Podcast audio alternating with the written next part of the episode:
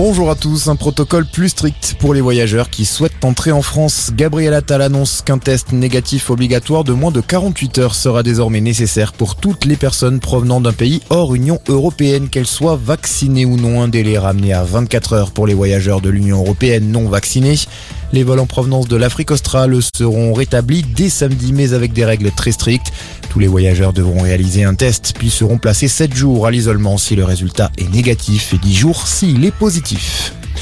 De son côté, le président du conseil scientifique appelle, je cite, à resserrer les boulons sur les gestes barrières. Auditionné par la commission des lois de l'Assemblée nationale, Jean-François Delfrécy affirme que la flambée actuelle des cas est bien due au variant Delta.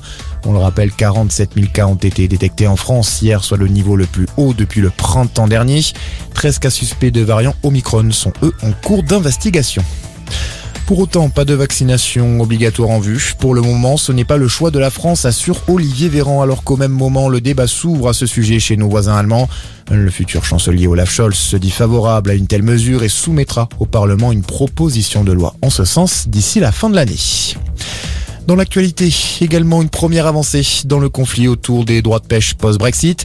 Guernesey accorde 40 licences de pêche à des bateaux français. Ils pourront ainsi continuer à pêcher dans les eaux de l'île anglo-normande après le 1er février 2022.